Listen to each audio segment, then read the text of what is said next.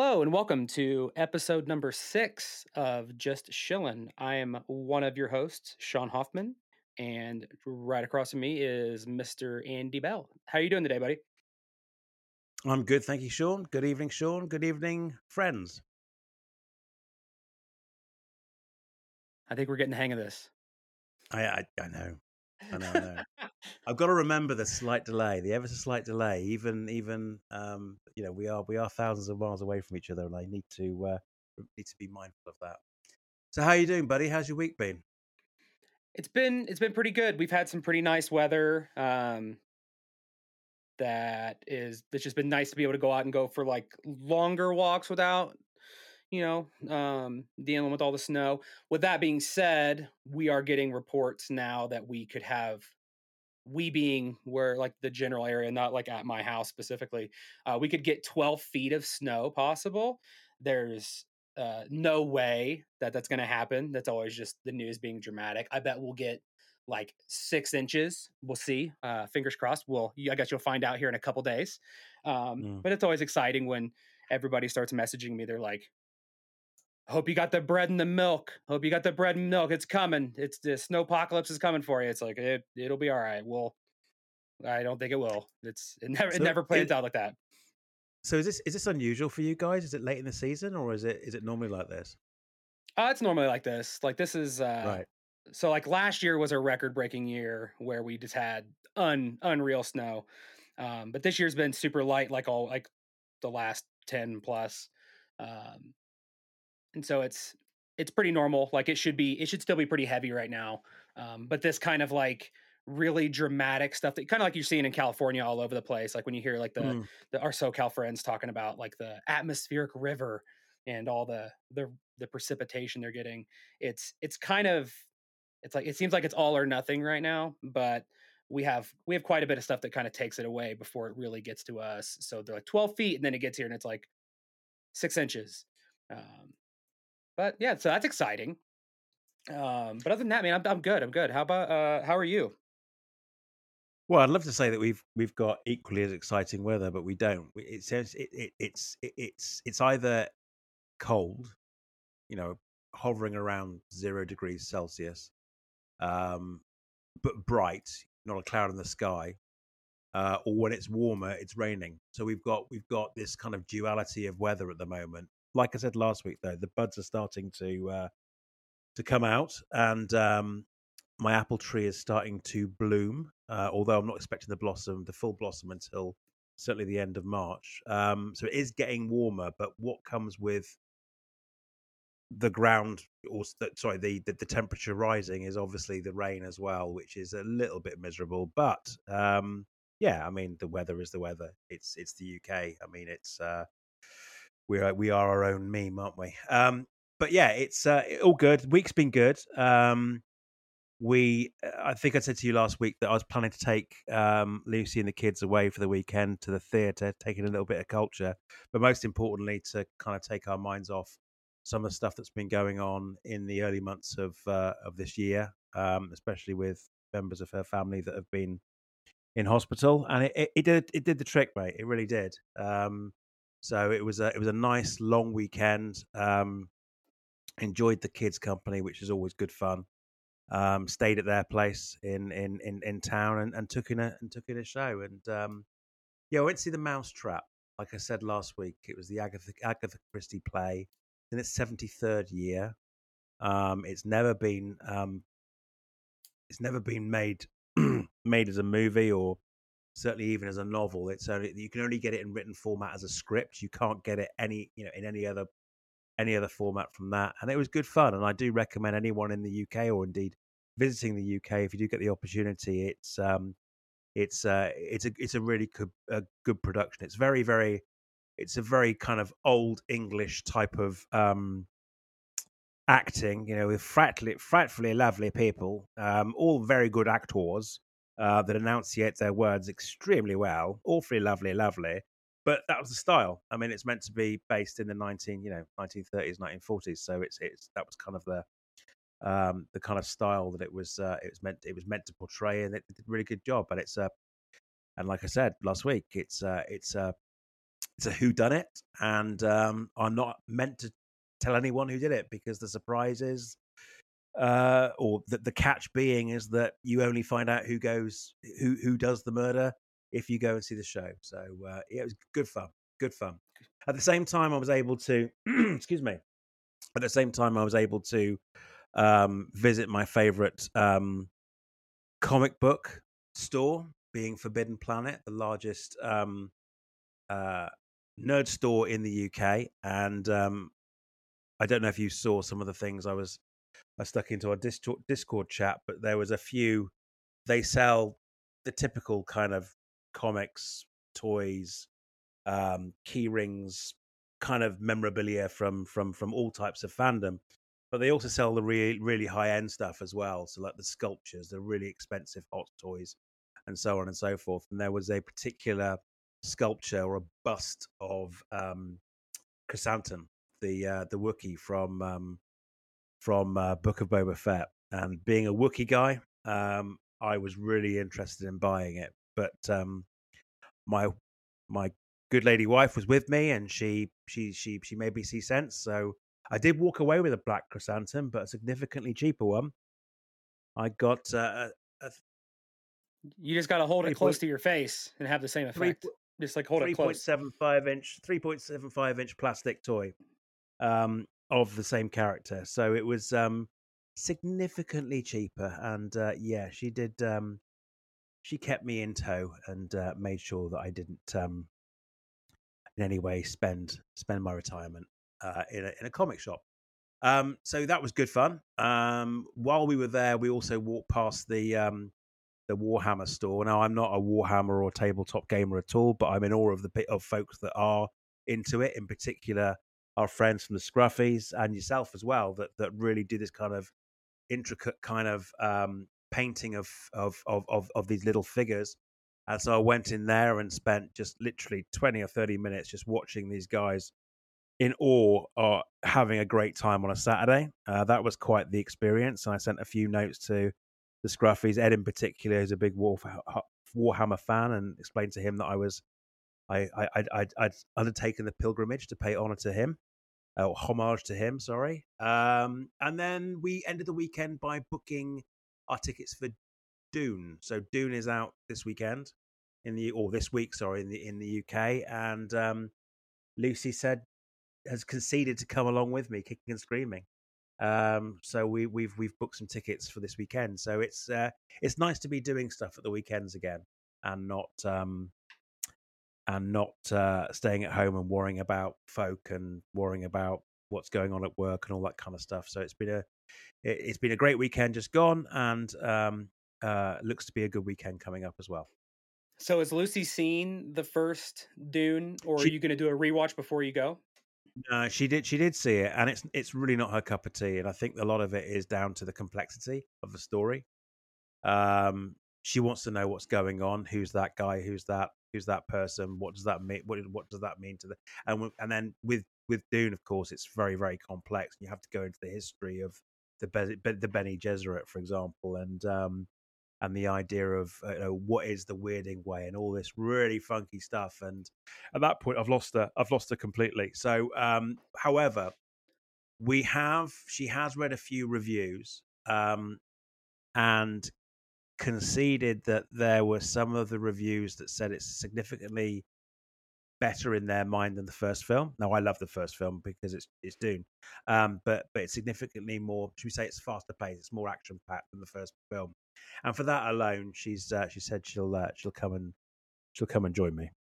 So I'll just if I'll not, just skip she... past I'll just skip past the first part of that when I when I play this for Madison because I'm trying to convince her to go, and I'm trying to I got to lean on like the Austin Butler and Florence Pugh angle to try to like yeah. bring her in, uh, but I also got to get her to watch the first one, so I'm not I may I may lose her there, so we'll see. Yeah, yeah, it's a tough sell um, but it's so worth it. I've, like I said, I've heard it's it's it's it's epic and it's getting some really good write ups and some very good ratings, um, audience scores in particular on uh, Rotten Tomatoes and IMDb, which is good.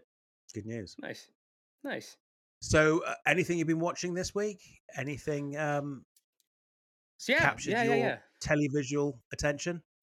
So this was this is kind of like uh, um, I was I was debating whether I bring it up in like oh is it like how I've been like the catching up or is it more of a mm. watching? So so I'm just going to put it right smack dab in the middle. Um, we actually we actually made it out of out of the house and out of the mountains for a little bit this uh this past weekend, and we went to the middle of nowhere. Uh, it was it's labeled as Sacramento, California, but it's like a solid hour north into uh like um kind of like uh, Native American land where there's like casinos and stuff, and they have a, a Hard Rock cool. casino there, and we got to uh we got to go see one of my one of my favorite bands that I haven't got to see in concert in a very very long time. So that was really cool. Uh, and then just drove all the way back. So it's like a two and a half hour drive to get to this place, and uh, it was really fun. Lots of lots of fire, lots of lasers, lots of lots of lots of heavy music. So that was that was a good time, and uh, didn't get to come home. But yeah, that was that was really fun.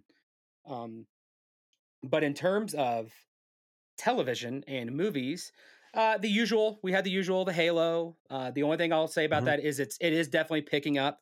If you if you're somebody who enjoys the Halo franchise but isn't like extremely beholden to that story, and maybe you didn't like the first season as much, like you thought it was too slow or anything like that, I highly recommend picking it up this season. It is it's a totally different look and feel. Like it's it's building on top of that, but it's it's a lot of fun and it's uh it's definitely more involved and more like I don't know, Master Chiefish, um, more yeah. action things like that. So it's it's pretty cool. Um, obviously, Masters of the Air. It's going how we predicted. It is mm-hmm. even fur even further off the rails now. Um, and just yeah, good good good times watching other people have bad times. Um, we'll see see where it goes. Um, and then outside of that, uh, we have another update for our Oscar movies rewatch or uh, Best Picture oh, nominees oh, watch. Um, we're down to two left. The one that we watched this week is called Poor Things. Uh, it's with Emma Stone, like mostly Emma Stone, but there's like uh, Mark Ruffalo's in it and uh, Willem Dafoe. That movie, um, bring two seatbelts because it is a wild ride. Uh, don't if you don't already know about it, don't look it up ahead of time. Um, I've I think I've seen some of the ads. It's quite fantastical, isn't it? Is she, is she is she like a robot or something? She's she is not a robot, but she is right. Okay, leave it. N- not standard. I will say you okay. you're you're you're onto something, but she's not normal. Um, right. Uh, it's it is very fantastical. It's like a alternate fantasy kind of thing. I kept I can kind of compare it like the the visuals are insane. The story is very good. Just if you watch it, sit with it. It's like uh it, it's it's it's it's definitely eye opening and kind of like thought provoking in a lot of ways. It's not for kids. Um it's definitely not uh like a hey, let's just put it on in the background kind of thing. It's not that. Not not really not really that either. It's not a Wes Anderson film, is it? It kind of looks like one. It's like well, if that's you, what I was asking. That's what I was asking because it look it looks it's kind of in those. It's very pastel and and and and hard edges and soft focus. Do you know what I mean? Yes, there's a lot of Wes Anderson style cinematography in it. If you cr- if you crank up the saturation uh, on a yeah. Wes Anderson film, um, and that's and like and there's other similarities but don't think you're gonna see like um like moonrise kingdom going into this yeah. because it is is not not quite um buckle right. up you're in for a ride it's uh but watch it see it through to the end and it's it's it's really really interesting um well i know that's defi- that's one thing that that's, that's what one for lucy lucy will she's she's she adores emma stone anyway so um and it's one of those ones that's being rather heavily advertised in the UK on on on, on British streaming services. So um, I think we'll uh, yeah we'll definitely jump in on that one. Yes, but don't don't look it up ahead of time though. Like, I mean, it's not no, like it's a big, not like it's a big spoilers or anything like that, but it's just. I mean, obviously, I, am not gonna talk about what it what goes on it, but there's obviously like controversies and stuff with it. Uh, but I think there's also good dialogue and good conversation about what those controversies are or are not. So it's, it's a right, it's okay. a very very thought provoking movie, and it's pretty good. I enjoyed it. Um, is it my favorite? No, but I do think it is Madison's favorite. Um, right. I think that's her. I think that's her pick as of right now, and we only have two left, and so we'll we'll see how how it all shakes out. Excellent. But those are that's all I've been watching besides random YouTube videos about black holes and other nighttime gummy videos that make it hard to sleep. we we had a we had a we had a long weekend, so um uh we I kind of have had to write off three out of of seven seven evenings. Um still rewatching Scrubs when the when the kids are here, so they weren't here the last week. We were with them, so we haven't seen that. Battlestar Galactica, my cooking product, uh, my cooking program. Sorry, uh, still watching um, For All Mankind. Nearly finished in season four. Again, I think I said last week that um, season three I didn't find as as compelling to me as seasons one and two. Still great, still very very great, but it's very very futuristic now. It's very very uh, I wouldn't say unbelievable. It's still within the realms of technology that we we know and love today, but it's very very fantastical because they're really stretching the pushing the boundaries in terms of space exploration and mining, you know, cosmic mining and so on and so forth. Uh, I'm, so I'm missing the kind of the, the the relatable look back on history that was very much part of seasons one and two, but it's still a very very good story, and I'm so glad I found it. Um, and like I said, at the end of season four, that will be us done. So not too far away now, and I hopefully be move, moving on to the next thing. Um, obviously um, we saw uh, we have seen um, our discussion point for today which will be bad batch episode four and how we're getting on what we thought of today's episode and how we're getting on with the, the whole vibe of the series as a whole. Um, but i also tried in the interest of having something new to talk about i also tried avatar which has launched we didn't talk about it actually but it, um, it actually launched last week on netflix. Um, and it's the it's the remake of the original um, Nickelodeon cartoon, not to be confused with the the, the James Cameron uh, multi-billion-dollar um, uh, uh, franchise set on Pandora. It's a very very different story, um, and I enjoyed it. Um, and the reason why I'm a little bit hesitant is because um, I don't know if I've got the the staying power to do the story a third time. So if you think about the original, the original cartoon series is epic and it, it it's really hard to beat. It was um, Lucy used to work at the week. Lucy, sorry, my wife before she retrained was a was a jeweler, and she used to work at the weekends. Um, and so, uh, as the kids were young and growing up, I had the kids for myself at the weekends. I was I was very much looking after them, and we got heavily into the original Avatar cartoon series, which I think is at least three seasons, three or six. I can't remember. I know there was a lot of DVDs that went with it anyway. Point being is that it means an awful lot to me, um, and it means an awful lot to the kids because from that they they themselves outside of my influence have really got into anime, really got into um, Studio Ghibli as well.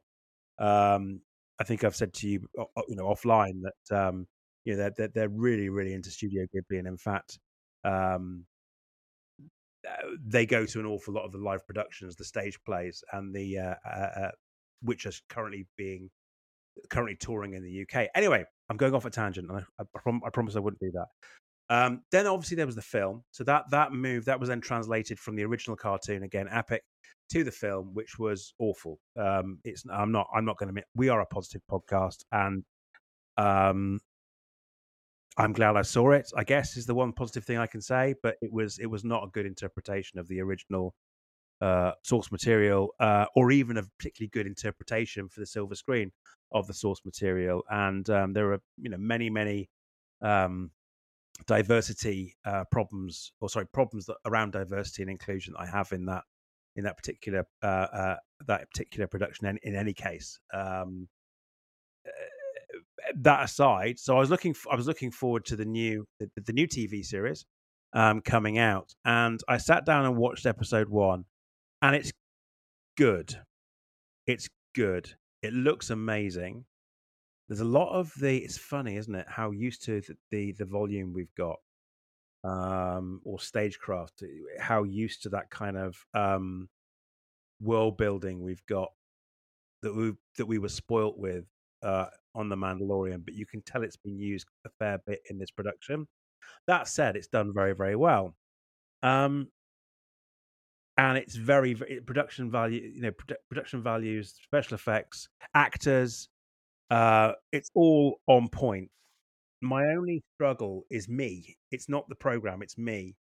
Can I go through the series a third time? Sorry, can I go through the story a third time, um, knowing exactly what happens? Because at the moment, it's very, very true. If I go by episode one, it's very, very true to the original, the original source material. Um, so I, I, I will, I will finish the season um, because I think from what I've seen so far, it, it, it, it looks it looks pretty good. And again, looking at some of the reviews, they they really are quite mixed actually.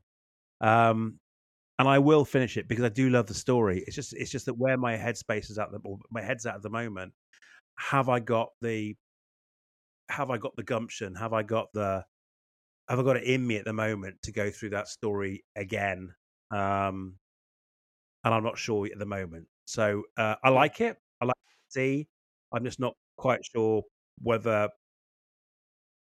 I've got the enthusiasm at the moment to see something familiar in a in a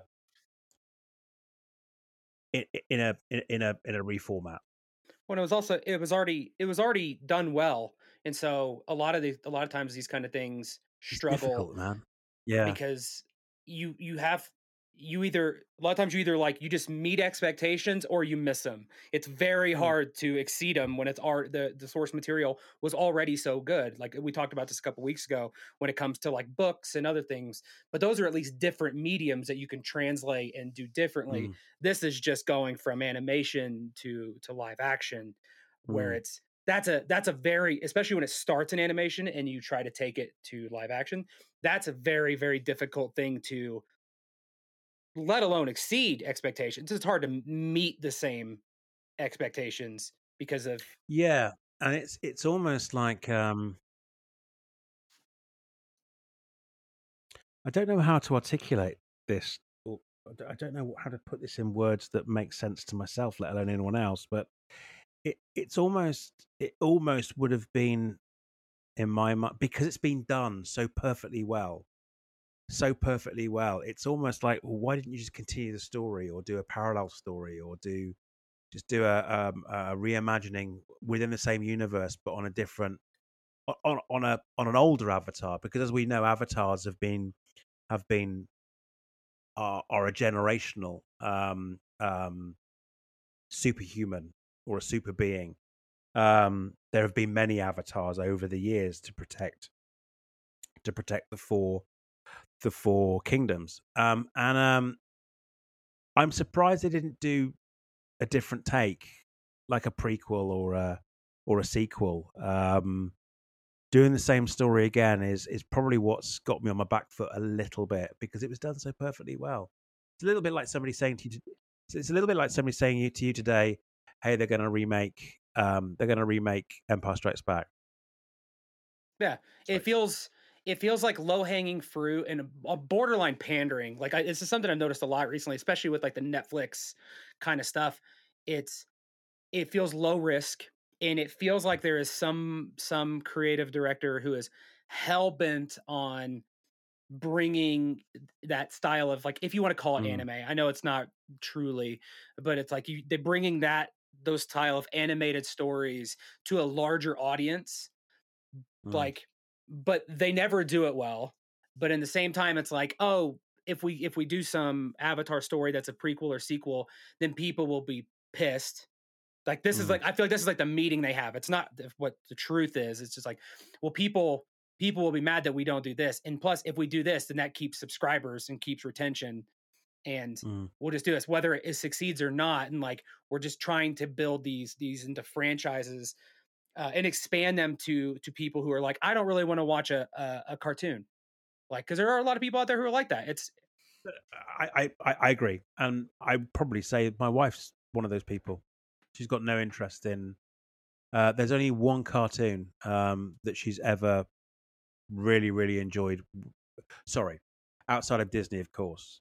Like everyone, she enjoys Disney and and, and the Pixar stuff.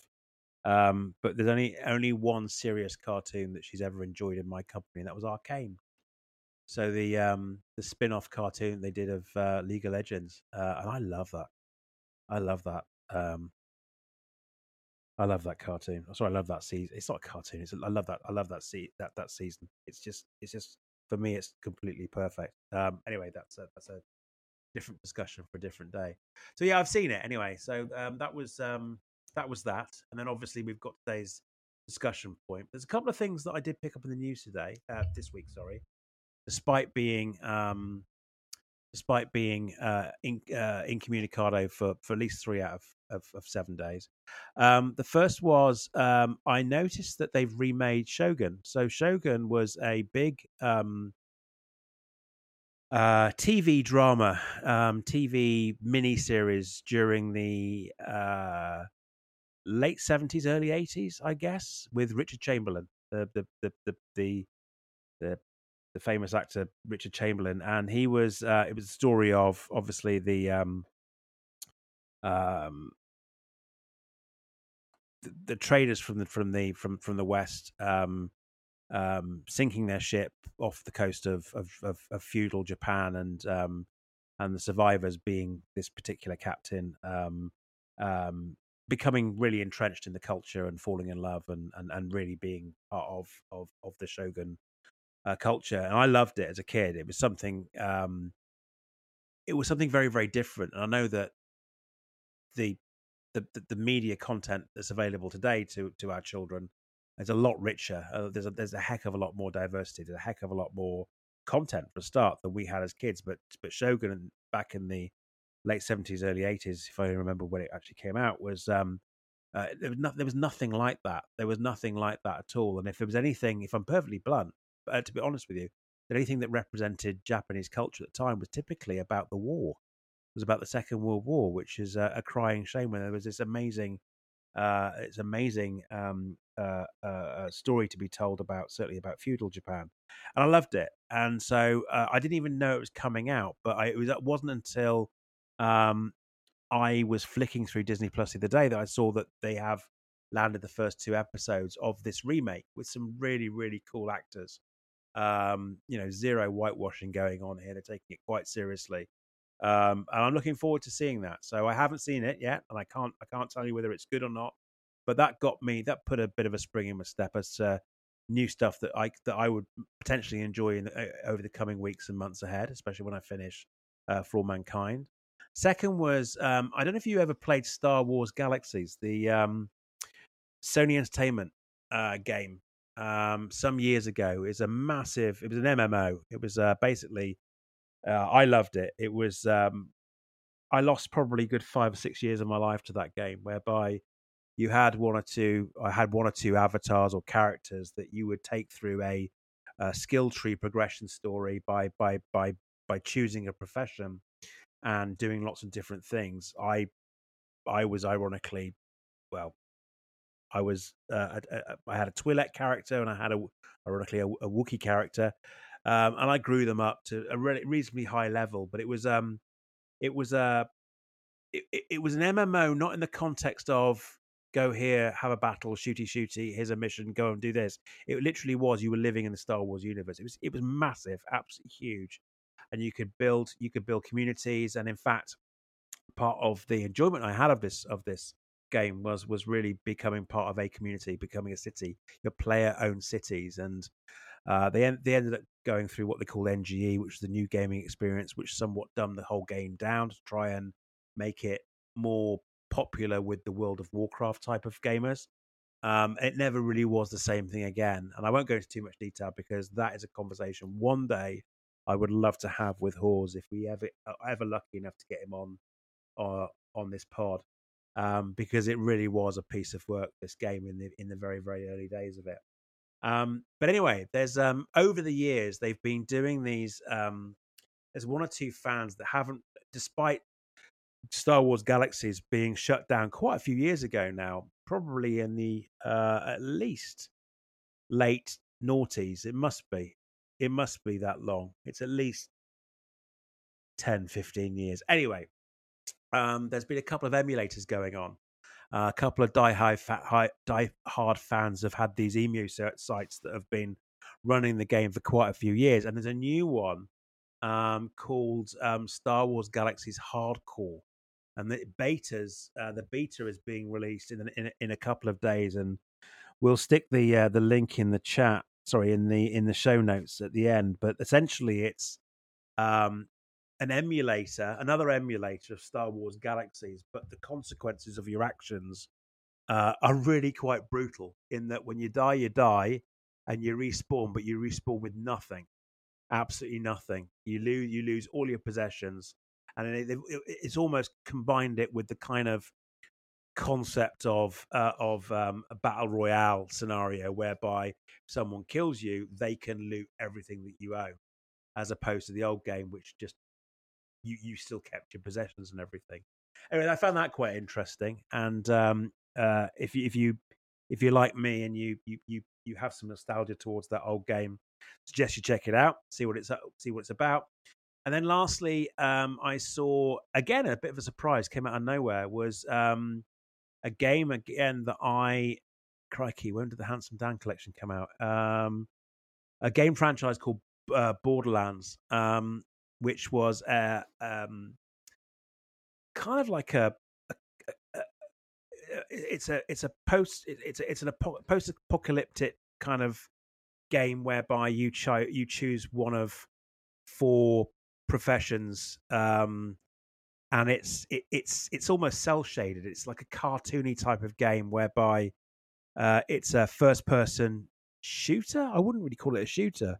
It's a first person story whereby you you you ha- you you you strive for glory, treasures, and success on this barren wasteland of of a planet or planets. Um, and it's quite funny. It really is quite funny. It, it, doesn't take itself too seriously. And like I said, it's it, it's it's it's rendered in a quite a cartoony style. Um, again, very much cell shaded. A little bit like um, the Resistance cartoon, for example, the Star Wars Resistance cartoon. That kind of rendering or that kind of um, 3D animation, and it's and it's good fun. Um, and the characters uh, mean an awful lot to me. I mean, I've got Claptrap, who is the the resident robot of the game. I've actually got a model of of that lovely mofo here on my desk. But um, it's a great it's a great game series, and they make they make it turning it into a TV series. And the first thing I do is is always hold my breath and and and and say a few hail marys because I, I it, it, scares me whenever that whenever anything that I've I, I loved or had fun with is is is, is turned into something else. Um, and the first thing, of course, I, I do is, is is hope that um, they don't mess it up and they make a good they make a good uh, they make a good job of it. It is a bit strange because there's a lot of people. Uh, I mean, Cate Blanchett is there, um, as is uh, Jamie Lee Curtis. Um, there's a few others there as well, and there it's quite a. And I don't. I mean, I'm old, so I don't. I don't. I hope I'm not sounding ageist, but it's quite a mature, established bunch of actors in this. It's in an interesting story. Pick. It's an interesting set of picks for sure. When when you consider that the actual, the actual eh, the the game and the characters in the game were or, or seem to be significantly younger. Now, of course, someone's going to say, "Andy, don't talk nonsense. They're they're they're cartoons in the game." Yeah, of course they are, but they but their characters, their demeanor, their physicality, everything about them seemed a lot a lot a lot younger. So, I mean, uh, hey, listen, I love Cate Blanchett. It's a weird one because she's kind of this kind of punker style type of um, badass woman, which she is a badass woman, but but the it's it's a it's a very young look for a for a more mature actor to play to play, and I hope that's not offending anyway, offending anyone. And I really hope it's it, it's a really really great role that she has, and she she absolutely kills it. Um, because I love her, I absolutely love her to bits. But it's just a a very very strange role um, uh, for her to play, um, and very much I would have said outside of the her normal repertoire as a serious actor. Anyway, that's what I that's that's the news that I picked up this week. Um, as I said, it's not it's not a huge amount, but it's a it's a it's a decent enough for four days anyway. So, but I you when you were talking about the the Star Wars Galaxies thing, it it, made, it reminded me of so I, I read a, I read, I didn't play it. I, I didn't play the game, but I was reading about the the new beta for the the hardcore mode, and it's mm-hmm. interesting, mm-hmm. like some of the other aspects of it, where it's like, oh, you can go find like a a cloner and get cloned, and then you get like XP and stuff to like re kind of rebuild up. But it's like it is like a almost like a permadeath, a lot of things. But then it just it, it, it couldn't help I couldn't help but be reminded of like a series of the board games that exist. They're like the Legacy series. I don't know if you've ever heard of those, but there's like a Risk Legacy, uh, Pandemic Legacy, and like Ticket to Ride Legacy, and a bunch of others. Where it's it's a similar concept where the decisions that you make in the game like affect the board game itself. Like um, and and then all future play so like you it's not about playing a single session it's about playing a season and so like you'll be playing and then something happens and you gotta like rip up cards and like you can't those cards are yeah, gone yeah, yeah. Like you destroy them it's not like oh put them in the box and save them no you're just like no you are foreverly like i know pandemic legacy is like one of my favorites like i don't know if you ever played the pandemic games but those are like s tier quality board games in my in my book and like the legacy versions like oh you you lost half the world. Like take these stickers and just destroy half of your board game because you can no longer play that stuff anymore and it plays multiple seasons and there's pieces hidden inside the box like in secret flaps or whatever uh it's just that kind of like actions have consequences. It's about like the storytelling narrative going forward. I, I love that kind of uh oh i can just start over again whatever whatever it's like no like you you lost it all and things are now different for you it's not like you're just resetting back to the beginning of the level um it reminds me a lot of that a little bit, and it's uh it's pretty interesting. I bought I funny enough, I bought Pandemic for the pandemic, sorry, for the family, and we've never played it. I bought it ironically during during the pandemic, and um, although I think it's significantly older than than than than it, it is older. Um, it is older than that. It's it's maybe a little off putting to play it during the middle of the pandemic. Like most of my plays yeah, were before. I was told, and so it's like. Ugh. Yeah, I was told to go do one when it, when I turned, turned up on Christmas Day. I was like, "Dad, no, we're not we're not playing this game." So uh, I will we we will revisit it, but I think my timing was a little bit off uh, when I originally bought it. It's a it's a good co-op game. It's really fun. Like as long as you don't have anybody who's like a major quarterback, but I don't really see that being a problem with family. Um, yeah. Then it's it, it can be it can be a lot of fun and and really cool. I um I do have a couple news items that I I forgot about. Um, one is kind of uh, a coincidence based on some of the Disney park stuff that we talked about a couple weeks ago. Um, it actually came out recently that I think Disney does feel a little bit of a pressure down in Florida because they are they announced a new special deal that I think in 2025 anybody who has like a I'm going to get I'm going to get the details wrong but you can if you're going you can look it up. Um, if if you're going to the parks you get like free admission to the water parks on the day of your arrival, um, specifically right around the time when uh, uh, Universal Epic Universe is supposed to be opening. Um, which is interesting because the, the the water parks at Disney World have always been uh, an add-on ticket and they're always kind of hit or miss like they're not something that people see as critical i loved it when i worked there it was fantastic um, mm. specifically mm. because i didn't have to pay to go in uh, but they are they were a lot of fun to be able to just go and like relax on the theme, these themed water parks all day. Um, and for other reasons that we can talk about it another time, uh, being a degenerate cast member there. But it's it's interesting to see how that they're opening these up.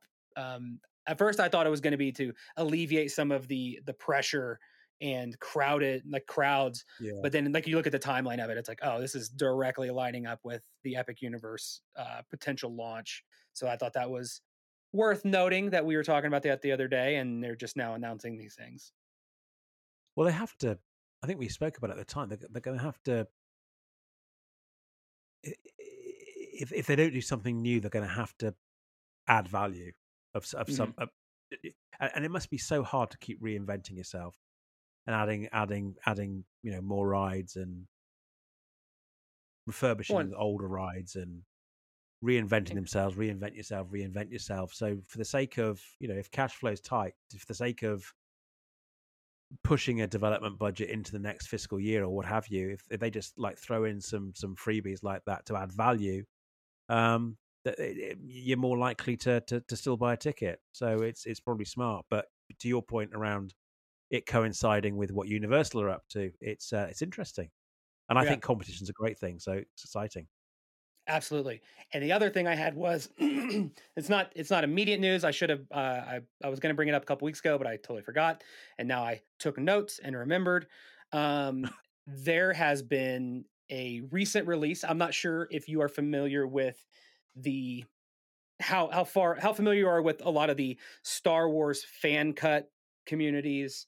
Um, I was originally introduced to it a long, long time ago to like through the the Harmy's despecialized editions where they took the the special the the special editions like the high res special editions and people like painstakingly reverted them back to like the theatrical release like removed all the crazy special effects and did like it's really i think the reading about what they did is more interesting than actually watching those movies uh, but being a digital hoarder and all these other things I like to collect a lot of this stuff. Um, but yeah. one that, but one that came out years ago, and I, I, every once in a while I'll start following pretty, pretty closely is like the 4K 77, 4K 80, and 4K 83 projects. Um, I'll leave a link to them, but it's like the sequel tri- or the Star Wars trilogy.com, I believe is what it is. But what they are is a group of people who I don't want to, I don't want to misspeak about their motives, but the the TLDR is they didn't like the Blu-ray editions that came out of the 4K releases of the original uh the original trilogy. And so they wanted like they the the contrast was all off, a bunch of other crap was wrong with them. I think they may have even had, had like had like special scenes, and they weren't the original theatrical releases. So what they wanted to the, do, um, color, color saturation. I was going to say the color saturation. I remember that being a big complaint for Empire. Yeah, massive. Yep. Um, it was. It was. It was. It was too. It was. It, there, there, was a blue saturation that, had, or blue filter that had gone through, and it was just. And it looks like so. It looks like Solo, kind of, where it's like where there's not a lot of contrast uh, on it. It's very dark. It's very blue, uh, and it, yeah. things things are just off, and it's inconsistent as well. Um, so the 4K 77 project started with, I believe it's like 97% uh, mostly like a scan of a 35 millim, the original 35 millimeter reel, and same kind of thing. They reconstructed it and then repieced it back together uh, with like laser disc scans and audio options, and it's like it's it's really kind of a breeding ground of like people who are really interested in like digital video restoration, audio codecs, and just all sorts of crazy stuff. But that was released years ago, and they continue to improve upon it and have all these different variants. I'm on the website now. I mean, it looks it looks absolutely fascinating. I'm on the website exactly. I mean, they've they've, they've done a lot with the deleted scenes as well. They're restoring deleted scenes. I mean, this is like um. Oh, it's I've a rabbit a, hole. I've, yeah, it's yeah, yeah. I mean, hole, my friend. This is you're going to do it to me again, aren't you? I mean, the yes. um, they've got the they've got the um, they've got the deleted scene from when we first meet Luke. Um, we don't meet him now until later on after the after the um, you know, when the Jawas are, sell, are selling um the droids to uh, uh, his uncle. But there's obviously the the earlier scene that was cut where he's actually fixing one of the evaporators. He looks up into the sky and uses his macro binoculars to to to to, to, to check out the battle um, going up overhead. And and the what they've done is is, is amazing, and it makes yeah, it begs the question: Why on earth didn't Lucasfilm do this for their making of featurettes. It's so it's crazy. So what's interesting is if you once you really go down the rabbit hole, you can start looking at the timelines for these projects, and you can probably see why Lucasfilm didn't do it. Uh, some of these projects have taken six, seven, eight plus years yeah, yeah, to, yeah, to rebuild okay. and a and a lot of money. So all of this to say is a long-winded way of saying 4K 80, which is the 4K version of this for Empire Strikes Back, was finally released as a 1.0 candidate on February 12th. Uh, you can get the 1080p, the 4K versions. Obviously, I'm not wow. promoting piracy. If you have the whatever, you know what I'm saying. Um, yeah, yeah, it's yeah, all available on that website. And they also have like if you register for the forums, they have 4K 83, which um, the Return of the Jedi wasn't nearly as hard because they have a lot more of the stuff available, and it was just an easy conversion. So that's also there. But then they're also doing stuff with Attack of the Clones. They're doing stuff with everything, and there's like a million different versions and fan cuts and adjustments yeah. and like HDR remakes. So if you have like an HDR TV, you can see like ones that they've applied like visual adjustments to. So they're like more contrast and like deeper blacks, brighter whites. It's wild. Good luck. Have fun. It's a it's a it's a it's hopefully hopefully you have fast internet and big hard drives because like the 4K ones are like 60, 70 gigs each. Uh, wow. But it's awesome. Uh, I just downloaded it and or not. I don't know if anybody's listening to this, but maybe I don't know. I, maybe I did.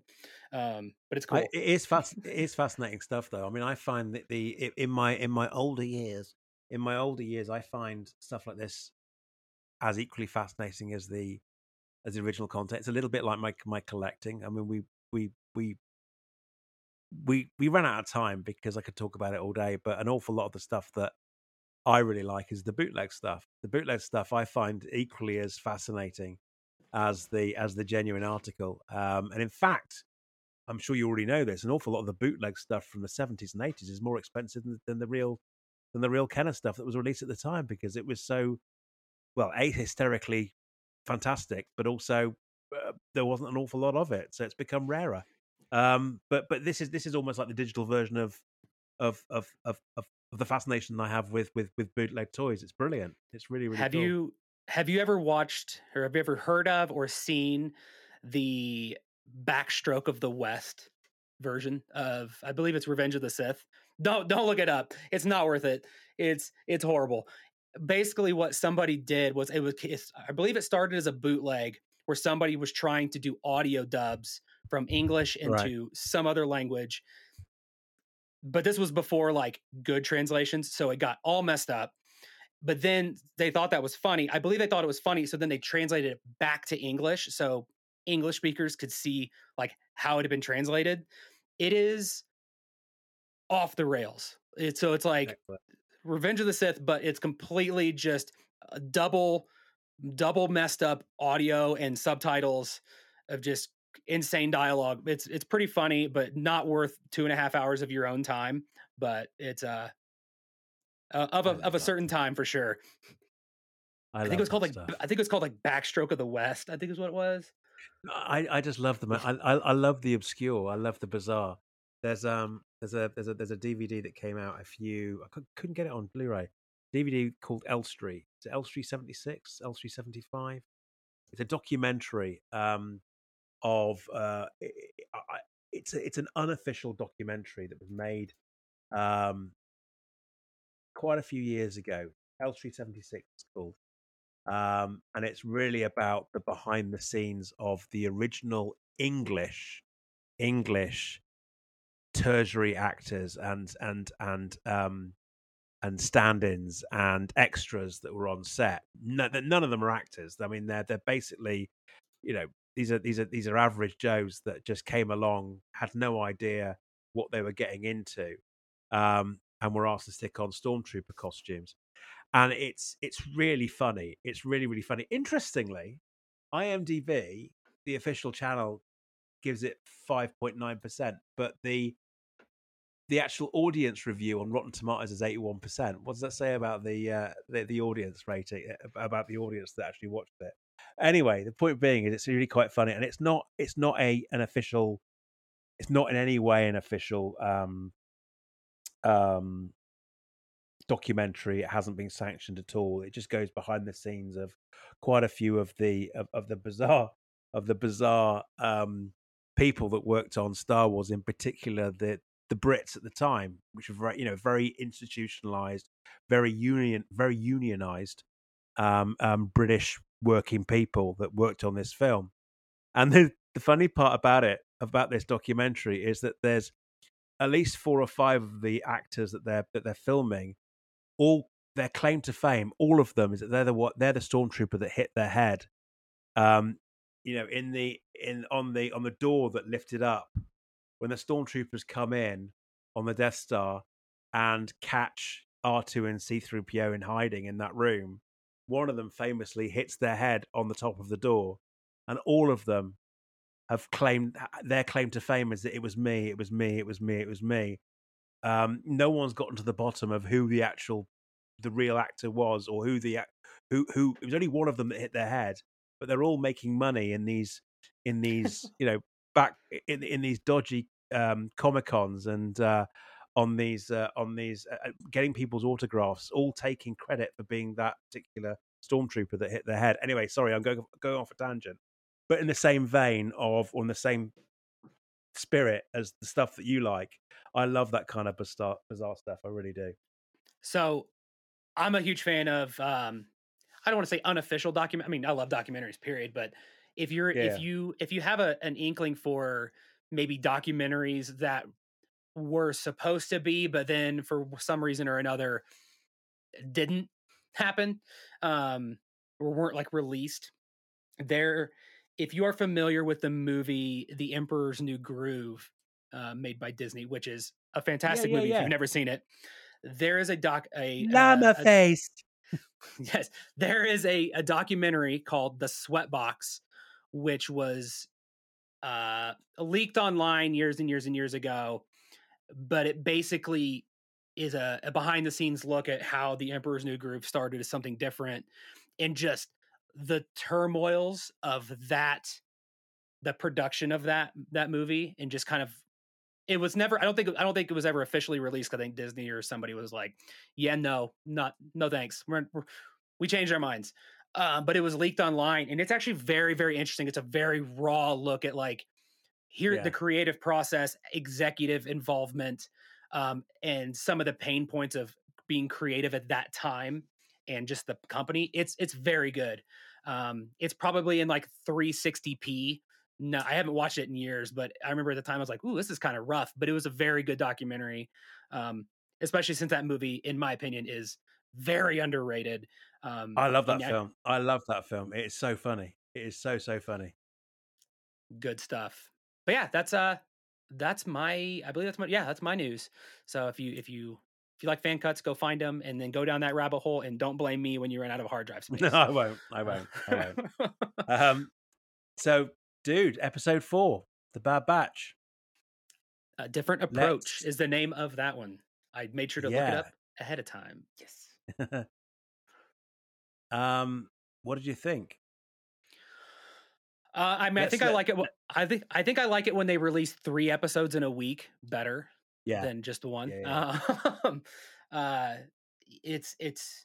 I feel like they should have phased us down, like three three one week, two the next, and then one, because the three to one direct, and then especially kind of into more of a traditional Bad Batch Star Wars animation feel was was kind of rough. There were still hints of um really high quality, but it is more those familiar story beats um, throughout the episode. But I thought it was I thought it was good. I enjoyed it.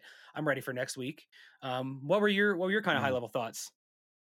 High level, I I I 100% agree with you. It was um, I wouldn't say it's bad, um, but the um, it was a very, in my mind, it was a very reliable cookie cutter plot for this week's story. It was um we've seen an awful lot of that kind of stuff before, you know. It's um it's it's it's it's tried and tested. It's it's like a it's like a pair of it's like a pair of reassuring slacks or or, or slippers. I don't know what analogy I'm trying to think of, but you know what I mean. It's it's it's yeah. not it's not there's there's no there's no um there's no genre genre breaking storytelling going on. And it doesn't have to be either. I mean, as long as it's, I mean, it's still good quality stuff. And um, there's some notes I took, but um, yeah, it, it did feel like I was, it, did feel like I was um, quite an, an abrupt um, uh, detox from last week. Um, it was, it, was, it was, it, it, felt like a, a, a normal week. And I don't want to say a filler because I hate that word. I hate that word too. At the end, because it still served a purpose to what we saw at the end of the story. It still moved the plot along, and the conclusion of this week's story was very, very impactful and and will have meaning going uh, for for the rest of the the rest of the season. So I'm I'm sure as hell not going to call, call, it filler. But yeah, it was a it, oh, and I oh, and I wouldn't even call it pedestrian either. So it was it was just um uh very formulaic plotline for this week. I I despise the word filler because I think the word filler implies that it could be you don't need it. Um, it's yeah. not. It doesn't serve a purpose. To me, this episode is like if you compare it to like cooking, it's it's the prep work. It's the prep work. Like we're not we're not doing the spices. We're not like we're not searing the steak. We're not do, cooking the meal. But we're doing our we're chopping we're chopping the vegetables. We're doing this stuff. Mm-hmm. We're prepping for the decisions and the the events that are getting ready to take place next week. Like um, to kind of get into a smidge of it, it's we needed some time with for there to be a transition and an arc with um, Crosshair and Omega independently. So that way, when you get to the end of the episode and further on, decisions and actions and beliefs make sense. And so you can't just go from, hey, let's go back and boom, we're with the other guys now.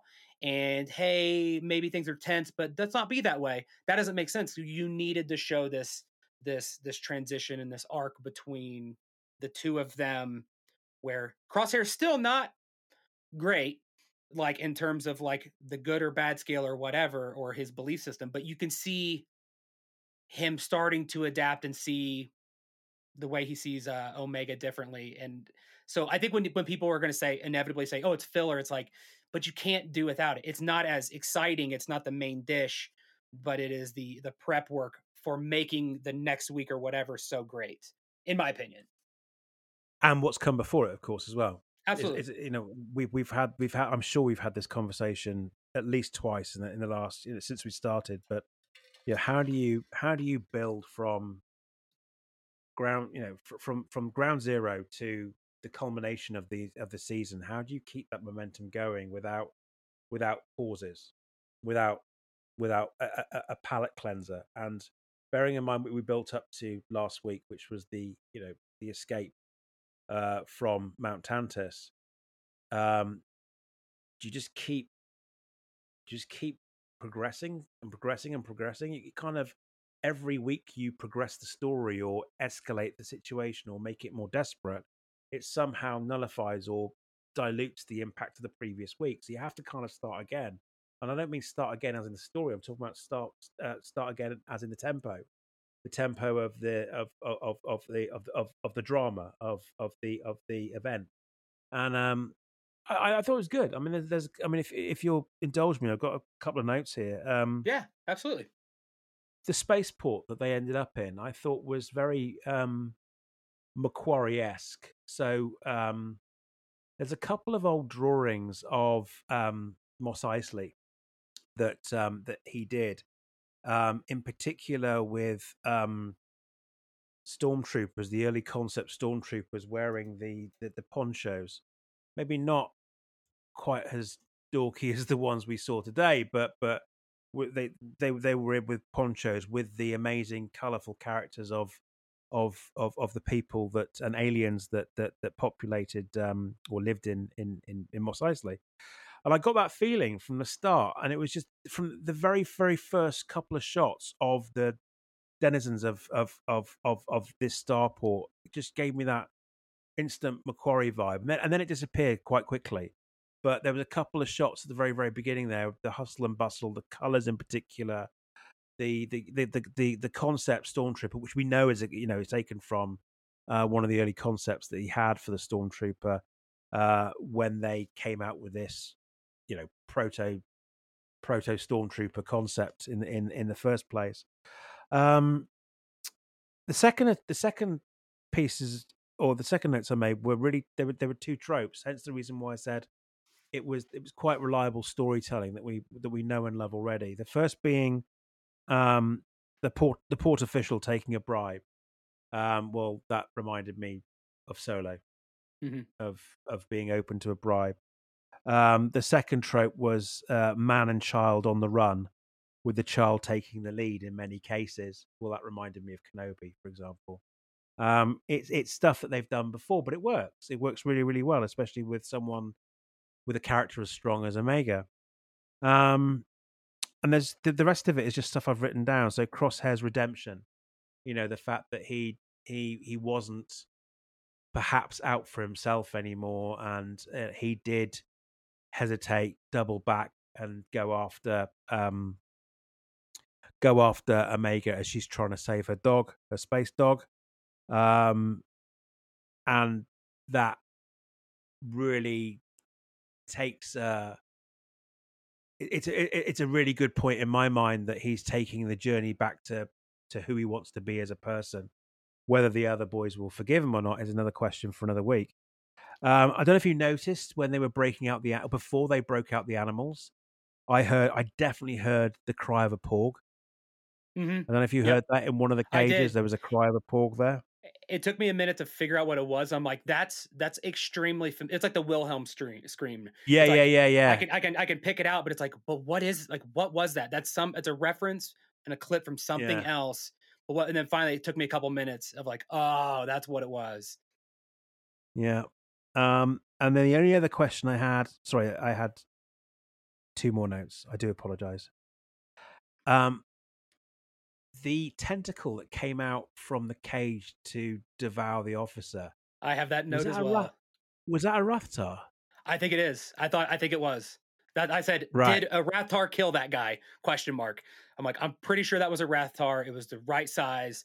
It was the. I think they made it seem ominous enough. They're like, do you know what that was? Yeah, you like, don't you don't, you don't see the ball with the eye. Yeah, but but yeah. you know, but it, it, seemed like a Rathtar to me. Um, so I and then la- sorry, and then lastly, I was just going to say the reu- the reunion. Uh, the reunion at the end was was was tremendous and something you know you could see it a mile off. As soon as you as soon as you saw you saw the ship you knew they were there. I was a bit worried at first that they weren't actually going to be there. They that they didn't get the message or indeed that um, hemlock had somehow intercepted the message and was going to be there waiting on that moon for her instead. Um, but but the reunion i thought was fantastic and that big old lump coming out and wiping away tears from his face as he as he holds Omega, I thought was I thought was absolutely phenomenal. And then obviously the um the the the reveal that that she had some help and that uh, and Crosshair came down the steps and fade to black. Thought was a really really good ending. So they're they're the only notes I've made. So over to you, mate. So I I definitely want to save. I have questions about what we think is going to happen with Crosshair. To me, like I know a lot of people really don't like him, but to me, he is one of the most up in the air arcs. And so I'll I'll, I'll come back to that in a minute because I, I really want to hone in on that one. Um, I had a couple notes as well with the animals when you when they came to that like uh the what was the space like the like the a depot a shipping depot. I got yeah. major major Jurassic Park vibes with the fence, yeah. the crates, and just all the way they were kind of handling and moving them around. It almost felt pace for pace with uh, how they handle the bad guys always handle the dinosaurs in Jurassic Park. I'm like, this feels like an homage in a way. Yeah. Um, definitely had the the Rathtar. Did the Rathtar was that a Rathtar? Had that there. Um, more more fly on the wall. How does it all work? Sean speculation here of like there's the the the uh, the episode definitely had tropes, but there were also th- some things that were just like I we I feel like we've never seen this this level of quality or this type of scene before in Bad Batch, like yeah. we've seen them in this season. And so it's like, okay, say they have a thousand minutes of like, is this how it works? Okay, we have a thousand minutes of cartoon or of, of animation. We have X number of budget. We really want to take these scenes make them really really nice and so these are really nice and so is everything else in the middle just kind of like just like make it like the practical side of things like make it work so like you'd have those yeah. scenes where they're showing like the planet and then like the multiple planets and like the landscape and it was just gorgeous it reminded me of starfield in a lot of ways like yeah, minus yeah, the fog it was like this is gorgeous and i don't feel like we get this in bad batch very often these like long these long shots of like multiple planets that are like way too close to each other in like in, in, one aspect but it's like it's it was just beautiful like i actually had to pause and be like this is this is crazy. Like I feel like this is mm. a, a, different level of quality and kind of uh I hate these words like beauty, I guess, like natural beauty used in Star uh, in in Star Wars animation. So I thought that was really neat. Um the the cliffhanger reunion I thought was very very well orchestrated. It almost felt like something like I don't know enough about like traditional films, but I feel like the way it was um like shot and like the the angles and the this way the ships were lined up and the and the loading ramps. I'm like, this feels very reminiscent of like another film like a Kurosawa or something like that. Like it almost yeah. feels like they took the shots directly from something else um, because it just felt very planned and coordinated uh, mm-hmm. in a lot of ways. I will, before we go to the crosshair stuff, I will say there is one thing about uh, it's not necessarily the Bad Batch, but about this time in the the art style or things that that always really irks me and I just feel like I have to get it out there cuz it's always in my notes. I feel like they've done really really good job with like the McQuarrie proto stormtrooper kind of look and like they have a certain aesthetic throughout mm-hmm. their shows. Each show has its own kind of vibe. Like each series, uh, Clone Wars, Bad Batch, uh, et cetera, et cetera. The but the Republic Commando design stands out like a sore thumb to me every time he appears on screen. It is like they have the very stylized stormtroopers, but then they take that Republic Commando, and it just feels like they took an asset from something not Bad Batch put it in there, which I'm already not a fan of the Republic Commando anyways. It, it reminds me of that like Mountain Dew Force Unleashed era of like just yeah make make their helmets like like bobbleheads and light it up from the inside, make them all look like they're lumbering like He-Man figures walking around. It's like it just doesn't fit. So every time I see them, I'm like, ah, just we don't need it. We don't need them. Like yeah, it just feels like a weird thing. So that's done. I got it out of my system. They've tried, it's out of the way. They've, I mean, I mean, I mean, they, clearly they've tried to stay as close to the video game design as they as they could. Um, which which is a good game, by the way. It's a very very good game. Yeah. Um, for its time, for its time, it was very very good indeed. Um, but it never. It was very. It was very Super Commando, Halo esque Super Commando. It never really fit quite the aesthetics of Star Wars anyway. Um, yeah. But um, I must admit they don't bother with me bother me as much as they do you. But but I get you know it, it's again different strokes. It doesn't it doesn't matter. And I feel and, I, and I'm I'm happy for anybody who loves it. That's like I just had to get it yeah. out of my system. It's like every time I see it, I'm like, I just need to like verbalize it and get it out. You know, it's like podcast mm. therapy a little bit. It's like, hey, I don't like that design, and that's fine. Like, it doesn't matter. At the end I of the day, admit, I've, ne- I've never understood the illuminated um, T visor. I've never never really understood that because um, no other trooper has that, and it's kind of a it's kind of a giveaway really to your location. I mean, I know that they're, they're they're bright white, which is not smart anyway as as as troopers, but it's um I've never really understood that in itself anyway if it i guess like not to not i don't want to i don't want to make it seem like i'm being negative about it it's just more of a critique of the design it feels like star wars has such strong imagery and designs when it comes to ships armor yeah. and things like that like the like if you wanted to do something that's a, a level up i like the death trooper in rogue one like that to me is like okay it's got a light and they've got different accents and things but it's like it but it's sleeker it's cooler and it stays in the same vein the the the illuminated T visor feels like it looked cool in a video game or on a cover of a of a thing. So now we got to like roll with it. Like it, mm. it's almost like I drew this cool picture and you guys like it. It's like lit up now. It's cool. And they're like, yeah, let's let's roll with that. And it just feels like we're kind of mm. continuing with that. Uh, in my opinion, a weak design, but but it's cool. Yeah, different strokes for different folks. If they made if they made an yep. action figure where you could push a button on the back and its T visor lit up, that'd be sick. I wouldn't buy it, but that'd be cool. like a uh, uh, great use of the license, as our as our friends like to say. Um, yeah, exactly. But my big my big thing is I love Omega. I love the Bad Batch. I'm, you know, my stance. I don't think anything's gonna bad's gonna happen to Omega. I don't I don't really worry about Wrecker and and um, Hunter necessarily. There may be whatever, and I think I think that one planet with the the islands, I think that's like the home, like where where things are going to happen, like in the end. Mm-hmm. The the person that I am most interested in is Crosshair, especially after this latest episode where he didn't fully have a redemption arc. He just no. He kind of opted to stay together. Like it could have, he could have, he could be being redeemed. Um, but as of right now, he he's really kind of in this like, so let's stick together. We're we're gonna be better off until we get out of this, and let's see what happens. And I think the ending was a great representation of that as they're both standing on loading ramps of their own like their own ships. They didn't come down on, and meet each other. And so I think there's a couple different I'll, I'll kind of give my thoughts and I'd love to hear yours.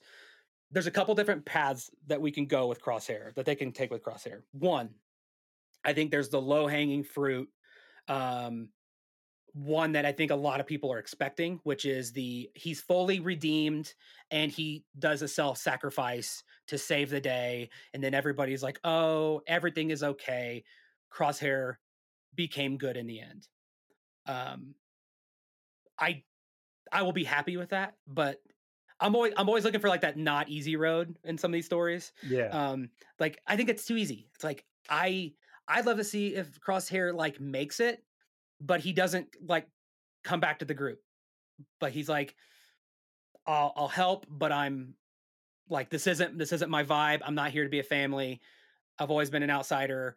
Um, I'm gonna go do my own my own life of salt, not like a uh like a penance or like a life of like isolation. It's just like this isn't me. You guys have this family. I need to make I need to make it right by shooting somebody in the back, killing Hemlock, whatever, blah blah blah. But I survive, and like that's it. And, Like, and I'm see you later. I'm going this way. You guys go that way. Whatever. Um, that's what I hope happens. But I'm curious because there's all the imagery of like, okay, those two are clearly still pissed at him, and he's like, he's never he's never really shown a sign of like remorse. And I'm also curious of what they've done to him Oh, I don't. And, I don't know. He, he, did say to. He did say to. And I'm sorry to interrupt. Uh, no, uh, no, go ahead. He, he did say. He did say to uh, Omega. It's been months. I don't. I don't know Omega. It's been months. Dem- showing that you know, not that he regrets it, but he knows that the boys have a conflicting opinion of what he's done. Um, and I, I, I must admit, I don't. I'm not in one of those camps that hate him. Mm. Um, I don't hate him at all, and we're talking about a cartoon character here. So I mean, I, I'm, I'm I don't really have many, you know, I, I don't I don't lay away, uh, lay awake at night thinking about it, but. Uh, I don't hate him, and in fact, um, if you think about it, he was doing what he was programmed to do. He's, it's not his fault. It's not his fault that he um, that he um, fought his brothers. Um, he was following orders. That's what they were programmed to do. They were the ones that were defective. You know, yeah.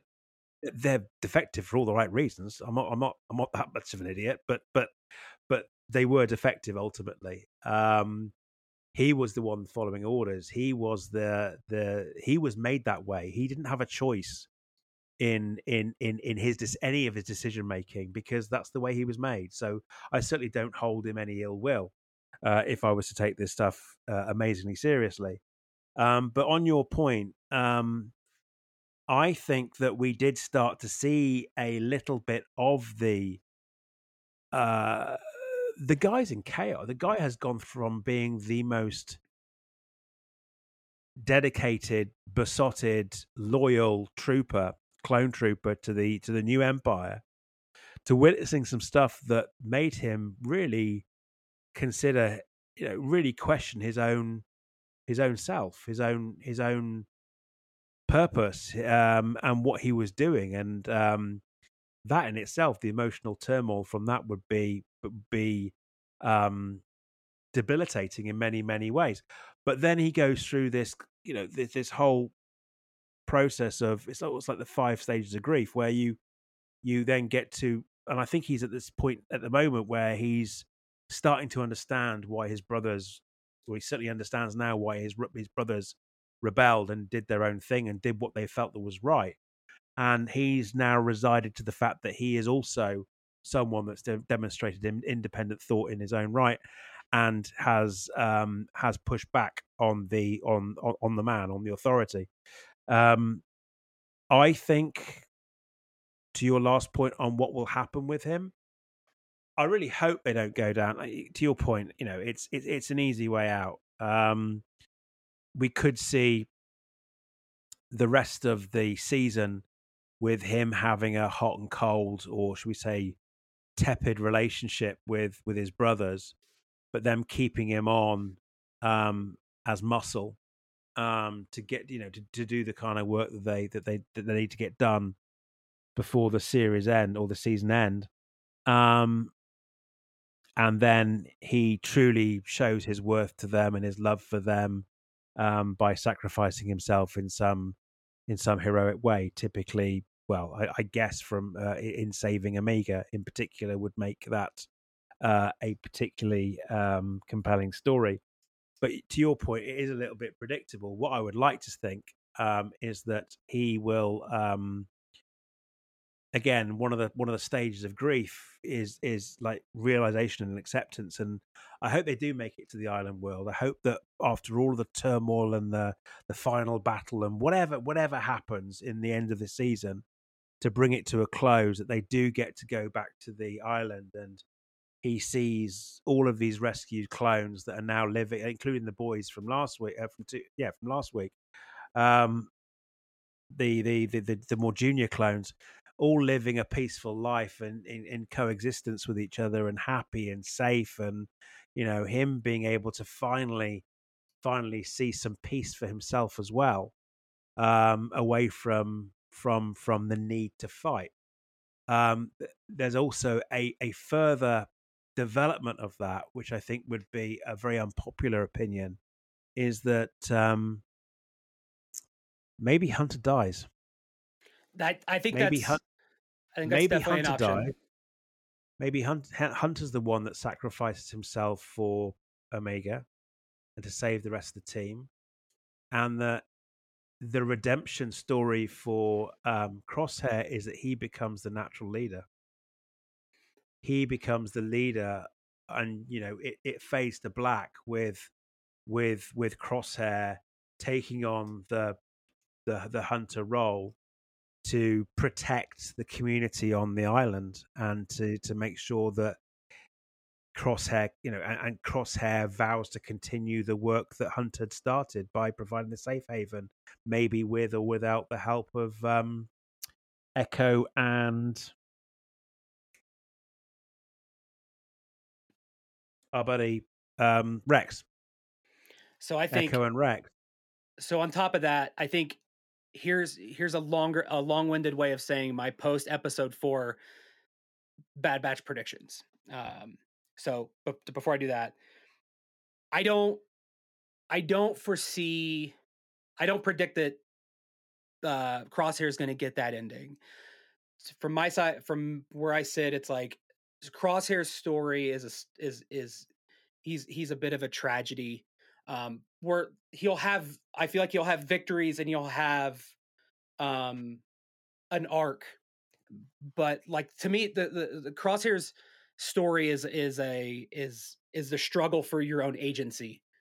Like you can you can look yeah. at the clones and like, oh, we're just following orders, but that's there's like subtext there of like, I have a chip in my head and I'm programmed to do this. We've never been able to be free thinking, whatever, whatever. And I think it's also a story of you know, this even though Hunter and Wrecker are like a tropes and like they are able to be purely good, most things yeah, in real life are not like you you don't change your mind from something you've been set in your ways about or the way you've been programmed to being um a a good air quotes good person or a new way of thought and a new way of living. I mean, look at look at how real life is. You don't you don't go from one one train of thought to maybe a more progressive train of thought overnight it takes time, conversations, life experience, and but I think the crosshair has an atone he has a sense of atonement there and the, the, the, stages of grief but i think it's his battle for agency which i think he's still struggling struggling with mm. of like following orders doing what needs to get done a very literal literal mindset to your point about the island and hunter sacrifice i could very well see that happening hunter being the paternal uh, you saw last season with some changes that have happened. He's always been the paternal figure to um, Omega, the protector. But now, now that you say this with a, a hunter sacrifice, that would make me feel like Tech is still alive, and I would see I would see Tech coming back and his girlfriend on the planet, on that planet, them almost becoming the parental mom figures, the mom and dad, right. and then Wrecker's the buddy. Um, and personally, this is me just being really selfish with what I want. I don't see uh, Crosshair in the in the picture. Like whether that means he's like I don't care if he goes off and he fights for the rebellion or whatever, or he goes out with Rex and uh, and Echo and the others are like, no, I'm I am a soldier like this, and now I'm doing it on my own terms. Like, because I just don't I don't see him being there and being like, I'm going to protect this island. It's like because he's I think that's where he struggled as his agency of like they've told me I'm a soldier. This is who I am. These are my skills. Um, mm. And but now I, I would hope he was going through this transition of it's not what I've been told I'm I who I am and what I want to do and what my skill set is.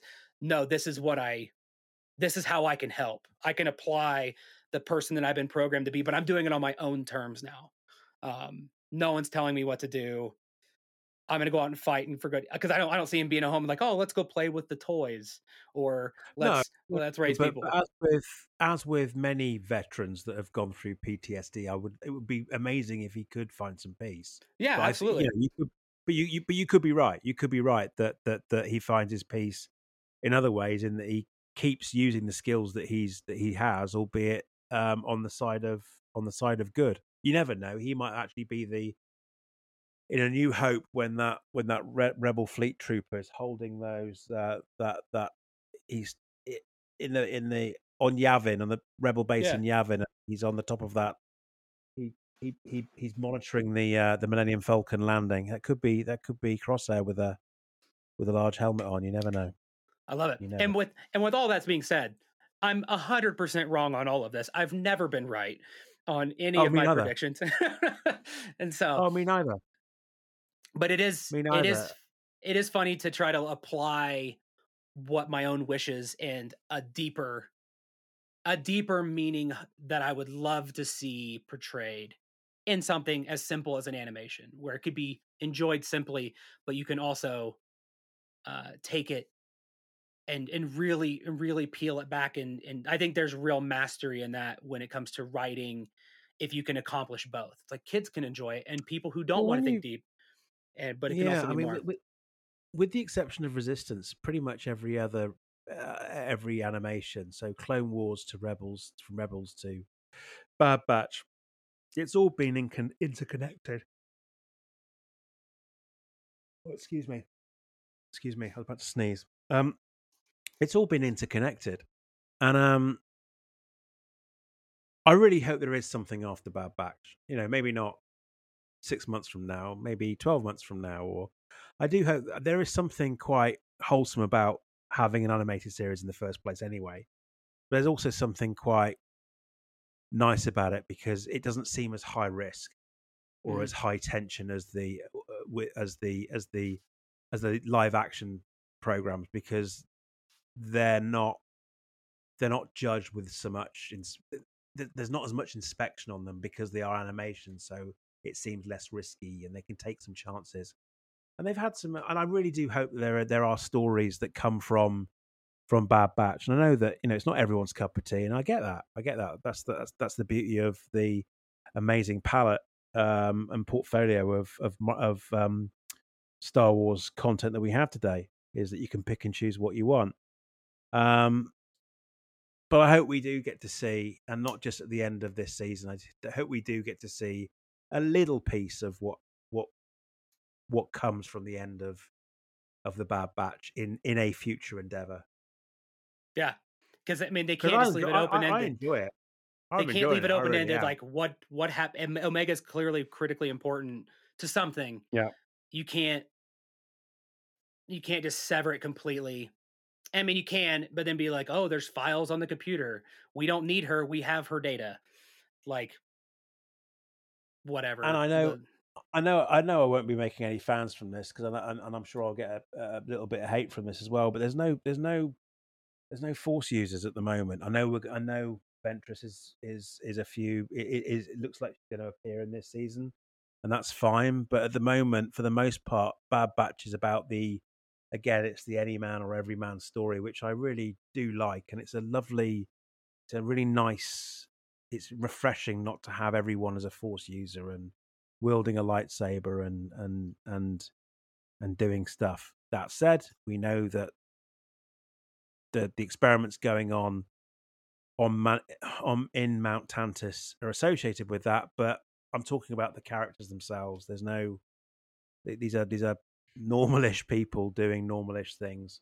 Um, well, it's like um Andor. It's like Andor. It's like you. Yeah, exactly like Andor. Where the like exactly. the human the human stories are are what's compelling, at least yeah. for me, and I and I think for you as well, because it shows that things aren't black and white. Things are complicated. People transition. Yeah. Things take time. There's there's gray areas. Like it's not all like not everybody has the context that these are the bad guys. These are the good guys. And mm like and i think i think that's what i really liked about the rogue one movie in the first four seconds. He's killing his friend and it's like sometimes good can is arbitrary and like you look at the goal and the means that we get there are are messy. I'm not that is not a larger statement of my personal beliefs yeah, yeah. anything like that. I'm just saying like i like the storytelling nuance and like shit's complicated. Uh and think think and for yourself and how does it make you feel? How does it push you in in in different directions? And i think bad batch is really really good at it. And to your point about the animation feeling special and kind of being low risk i think it's because it subverts expectations. You expect it and i think resistance would have gotten there if it had more time because if you look at all the animated series they all start one way and the next thing you know it's like man i'm kind of have emotions and like it's i see the the the strings being pulled and it's mm-hmm. because mm-hmm. you go in it's like oh it's just gonna be a dumb cartoon whatever and next thing you know it's like oh man this is like has like real world implications real emotions real feelings real conflict yeah uh, and that's it's awesome i love it i love every minute of it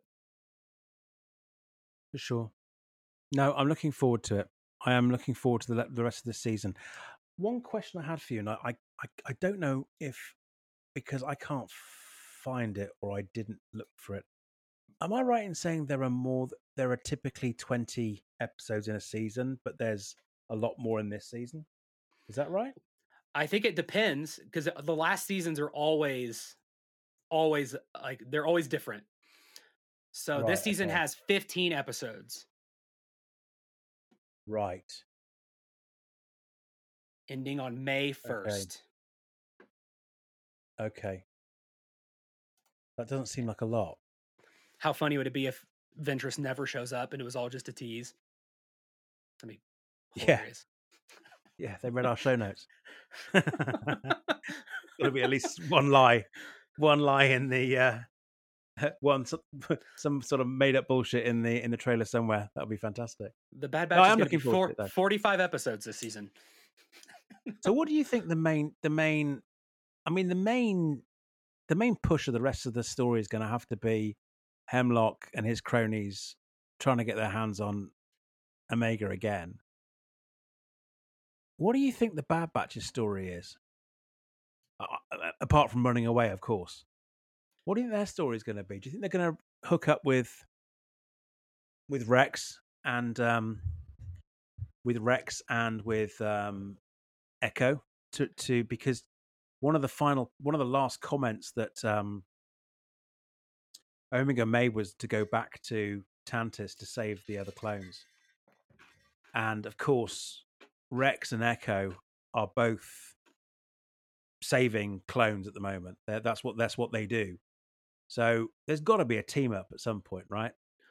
And rather than I keep want to say Warlock, rather than Hemlock catch up with them, they actually conf- they go back to Tantiss to confront him. That's where the confrontation happens. That's kind I, of in my mind where I see it going. I think there has to be some kind of team up at some point. Like there has to mm. be something in the next ep- like next 11 episodes to justify Ventress being there. Um I hope it's I hope she's not just a bounty hunter. Like I think that's Yeah, that would suck. Like I don't understand how she would just be able to exist given yeah. her past as as a as a bounty hunter um among the likes. Like if they brought in some like boba nonsense, that would be wild. Um, that'd be since the whole boba and omega stuff. I think that'd be crazy. Like, and not, not in a bad way, just like whoa, did not see that coming. Um, but with the with the team up, it's like it can't be too big. So it's like, okay, can they can they? I feel like Tant it can't be bigger than Tantiss because then that would have that would warrant a response that's big enough to be a bigger story plot, a bigger story part. Like it yeah, can't be yeah, a full blown yeah. rebellion yet. And so it's like, but I do feel like this is the culminating moment for clones, the leftovers, however you want to call it. I feel like this, whatever's going to happen in this season, I feel like is going to be the the cherry on top of the clones were more were deeper than just being cloned bad guys. They actually have like a, a an arc that finishes nicely. Um, I'll be it'll be crazy if it ends up being close to my what I wanted from the Rise of Skywalker, where it's like, oh, it's like a stormtrooper clone rebellion, rebellion. against yeah. their their former things. Um, and there's just because then that gives you a lot of cannon fodder, if if not, so then you could have that scale uh and and chaos where uh Warlock or Hemlock is is gone and mm. Tantiss is destroyed. But the secret data tapes made it out with a little bit of the research, kind of flipping a New Hope on its head and Rogue One on its head. Um, but I do think there's gonna be a team up. I don't know. Like I'd love to see Rex and Echo in there with maybe other people that they've come across to to be a larger battalion. Well, we know I mean, we know from Rebels that that that that you know Rex eventually calls it a day and settles down. Yeah. You know, he he he jury rigs a uh, a walker, an old walker with um Wolffe. Is it Commander Wolffe and, Wolffe, and, Wolffe and Gregor? Gregor, Gregor. That's the he's he's the he's the nutty guy, right? The guy that goes so, yeah. a little bit. Yeah. yeah. Yeah, yeah. No, I mean, at some at some point, like he's so we haven't seen either of those two other clones at some point, and I don't know. It would be nice connective tissue. I know doesn't not everything has to connect. It'd be nice to see some connective tissue, kind of with those guys as well. Maybe they're at Tantiss now, being experimented on, and part of the rescue is to save those guys. Um, maybe part of the PTSD or the um, the, the the the the, the troubles that uh, Gregor um, is is is demonstrating in in um, in Rebels nice. is because the the experimentation on him. Yeah, uh, that's know, actually a really good point. I think I think I think you're on to I think you're onto it. I, I I I strongly feel like the the clones that are left in parentheses are conceptually imprisoned in Tantiss, and that will be the culmination that is the purpose and the culmination of this is like doing justice to the clones that are left and so then they can all move on with the next chapter of of whatever. So i do i do think that's hopefully. Because you, yeah, got to button it all up. You got to button up the clone wars you got to button all these things up where we have all these like millions of people everywhere um and it's like they need they need that that closure to their own story because we can't have the clone wars offshoot part three series animated where we're we're still fighting for for clone rights and et cetera, et cetera. So um yeah, I'm excited. And now I'm actually more excited now that we've talked about it. Like I hadn't thought about really where it where it ends beyond our beyond our individual characters that we have currently. Well, they found they found their Shangri La on that island, right? And there's and and we don't see an awful lot of we don't see any clones in the OT, although you might want to. Some people may argue that that Rex was on the battle in the Battle of uh, uh, of Endor, um, but the point I'm trying to make is that is that um, I was going to say uh, the point I was going to make was was that ultimately they're not prevalent and I know they've got accelerated aging. So come Rebels time frame or the OT time frame, they are old men. But um, so I guess you could think the worst and assume that they've all passed away. But it would be nice to think that that that um, that uh, island they're is off, their retirement home. They're off in Star Wars Portugal, just enjoying their beach vacations. Exactly. They they, they exactly. put their time in. Exactly. Exactly. I was hoping that I might be able to find out. Oh, we do. We do. Hang on a second. Right. So next week's title, episode title is The Return. Ooh. March the 6th, 2024. The return. The return of who? Don't know. Or or or to where? We don't know. We don't know. Well, exciting. I know. Now I'm more now I'm more excited. I could like I'm excited already, but now it's like, dang. Yeah. I'm more now I'm more excited. Dang, am I high am I high, like have we have I come full circle with this podcasting stuff? It's like I used to I mean, I still do. I still listen to other podcasts to get excited about story beats, but now it's like now I'm just hyping myself up. Like now we're now it's just a full circle of like, oh, just talk about it with Andy, and now we're we're hyping our own. This is the point. This is yeah. let's, let's face it. That's the whole reason for doing this in the first place. The fact that one or two other people might listen as well is a bonus. All right, my friend. Another good week. It is another good, uh, great week. Yeah, yeah, yeah, I'm excited. Uh, excited to to chat about it next week. I did have one one thing I wanted. To, I forgot to tell you earlier. It's it's very short. It's just the one thing. Uh, Madison and I were talking. We were had a conversation about like taking people's last names if people get married and whatever. And she's like, "Oh, I like the idea of um, uh, you know, people who like make up a new one and then like they both just take on the new one." And I'm like, "What do you what do you uh, think about Hati? Uh, we just both take that one on. I like that." She's like, "I'd consider it." It's like Yes. Did she? Did she? She had no idea what the context was. Oh no, she knows exactly what the context is. Oh, I see. Okay, if we're fine. Um, there's something I forgot to tell you actually before the show. I'm sorry to break this to you. Actually, on the um, on the uh, as we're recording now, I'm actually working away next week. I'm a, I'm a working abroad with work next week. So um, we're going to have to work out what we do next week. It may well have to be um, the following weekend, so two or three days later than normal, uh, if that works for you, my friend. That actually works or perfectly for we'll... me. Okay, fine, fine. I don't want to let you down um, because, and also selfishly, don't want to lose a week because um, I this is this is uh, like I said to you before, this is keeping me sane. So uh, yeah, I, I don't want to miss it, but I do know that next week is going to be a bit difficult. I might just ring you anyway next Wednesday at a really inconvenient time uh, and, uh, and, and and and and ask what you thought. But um, yeah, I'd forgotten I'm actually working away next week. It's going to make as as much a as a little I'd, bit tricky. As much as I'd love to, you know, just hang you out to dry on this and make you feel like the bad guy. I'm I'm actually going to be away as well for part of next week too. So it's oh, just cool. per, it's perfect. It's per, it's perfect timing. nothing like nothing like airing our dirty washing in public in front of everyone else. Brilliant. okay, buddy. Well, listen, have an amazing week, and we will catch up with everyone. And um, thank you, as always, for putting up with our our prattling on and our uh, our bizarre assumptions of what is going on. Um, thank you, Sean. If you want to take us out, mate.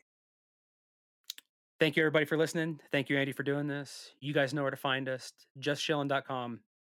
And you, you all know us anyways. So thanks again. And see you next time. Thanks, guys. Love you. Bye.